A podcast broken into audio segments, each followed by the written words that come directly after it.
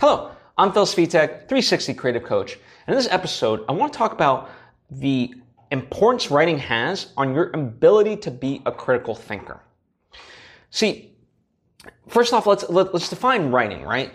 So I think it could be journaling, right? Journaling is a great way to to put your thoughts down on paper and things of that nature.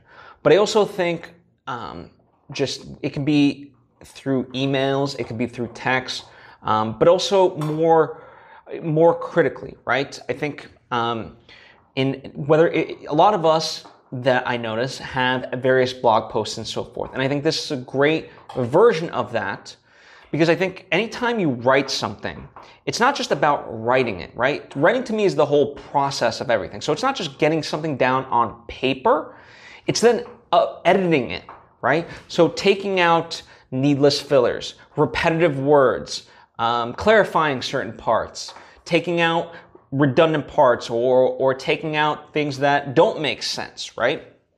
And through this process, through, be, again, writing is a process and most people will point to writing is actually editing. And so that's what I'm pointing to.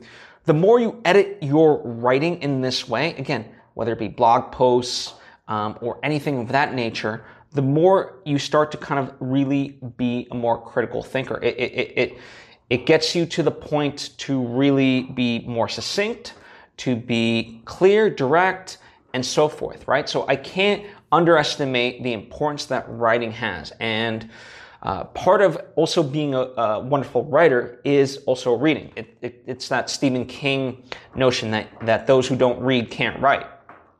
And it applies in this sense. And it is my fear that as we continue in life, that um, that a lot of us, because of social media and so forth, will actually lose the ability to write. And I'm not, you know, again, it doesn't really go back to the idea to write.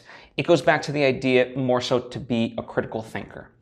Now, of course, there are exceptions to the rule. Like I could look at someone like Gary Vee, and you know, he he hated school um, isn't, you know, he doesn't write many things.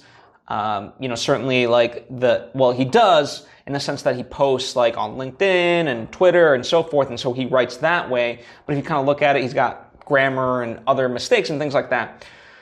But that said, it doesn't prevent him from being a critical thinker. And so, you know, writing isn't the only way, you know, the writing process, as I keep saying, isn't the only way to hone um, your ability to be a creative thinker, but it certainly does help, right?